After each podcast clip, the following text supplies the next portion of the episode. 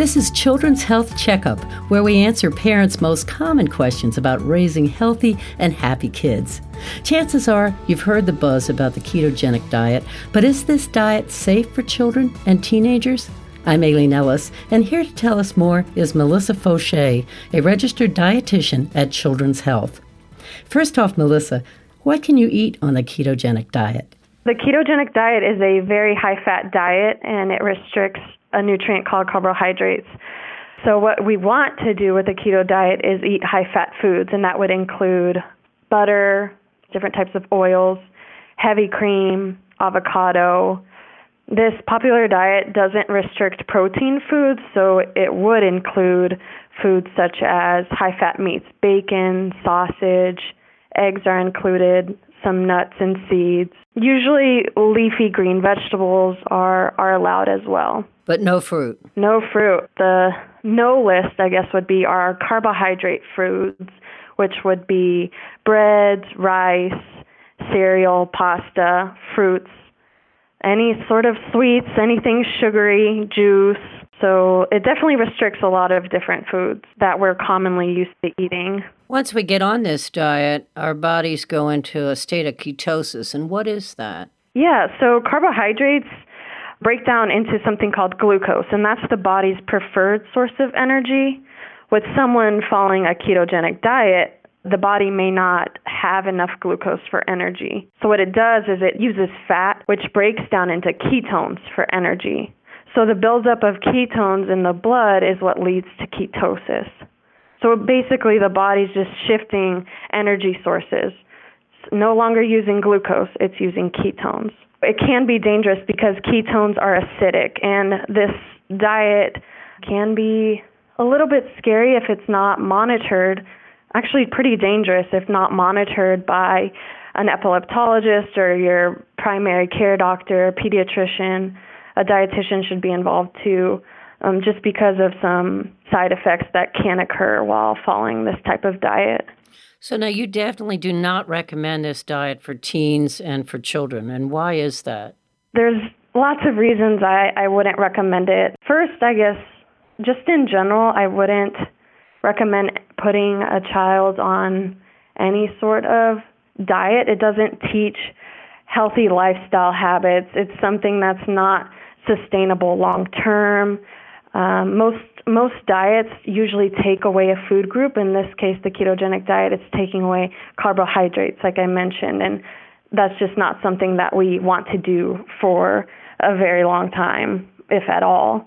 Um, and so those are just some some things. But then when someone is following the ketogenic diet, there are several side effects that can occur, such as not receiving enough vitamins and minerals, and their growth can be impaired because of that. Um, and then we can get back into the ketones. Those are acidic, so we can have electrolyte imbalances in our body. We can become dehydrated. We can um, have some nausea, vomiting, constipation. There are just different potential adverse side effects with the diet that we really need to be cautious about.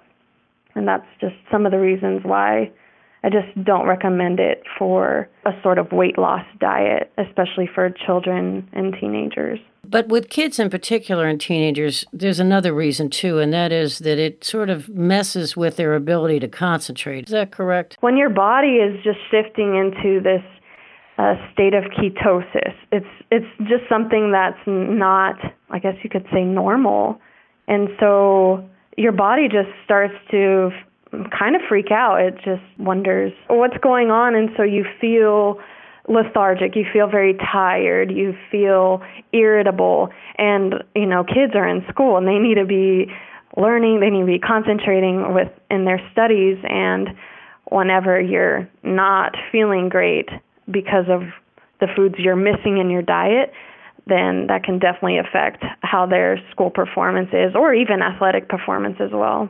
So, are there any children or teenagers that you would recommend this diet for? Yes, there are, and that would be several several different conditions. So, one specifically, there's certain metabolic conditions that can't use glucose for energy, so they need the ketogenic diet. They need that fat to be their energy source. And some of those conditions are called pyruvate dehydrogenase deficiency, GLUT1 deficiency. So kids who have that metabolic condition, they, they require the ketogenic diet. And then um, also, if there are any kids or teenagers or even adults who have uncontrolled seizures, the diet may be a, a good option. They may be a good candidate for it. But every child, every person needs to come in for lab work. Like we need to make sure that the diet is appropriate for them because of so many potential adverse side effects that can happen while on the diet. So that's why anytime a diet may seem like a good idea, you definitely need to be seeing your pediatrician or primary care physician and just checking in with them to seek appropriate medical advice. So, you do have, though, some other advice to give us in terms of kids and uh, teenagers who need to lose weight. And what would your list be on how to recommend they go about doing that?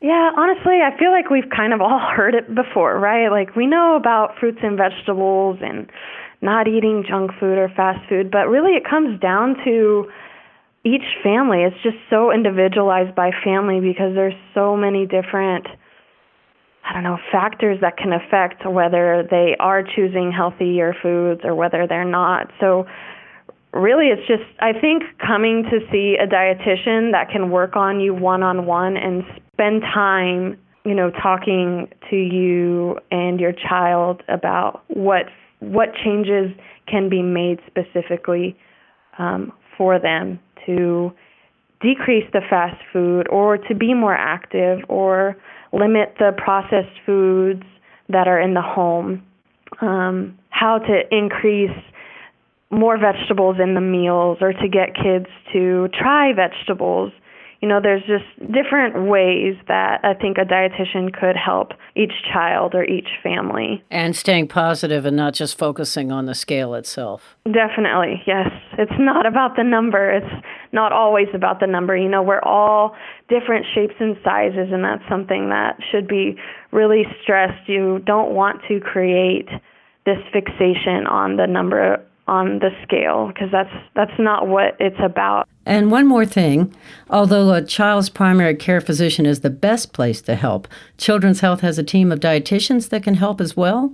Yes, definitely. We have a nutrition clinic at Children's Health that has several dietitians that can work with families very closely to again just help with any diet changes that need to be made or that are recommended for your child's health and not restricting certain foods that our body actually needs. Thank you so much, Melissa, for this valuable information on the keto diet and diets in general. Melissa Fauché is a registered dietitian at Children's Health. For more information on this topic, please go to children's.com slash healthyweight. Thank you for listening to this episode of Children's Health Checkup. If you found this podcast helpful, please rate and review it and share this episode with your friends and family. And please follow Children's Health on your social media channels.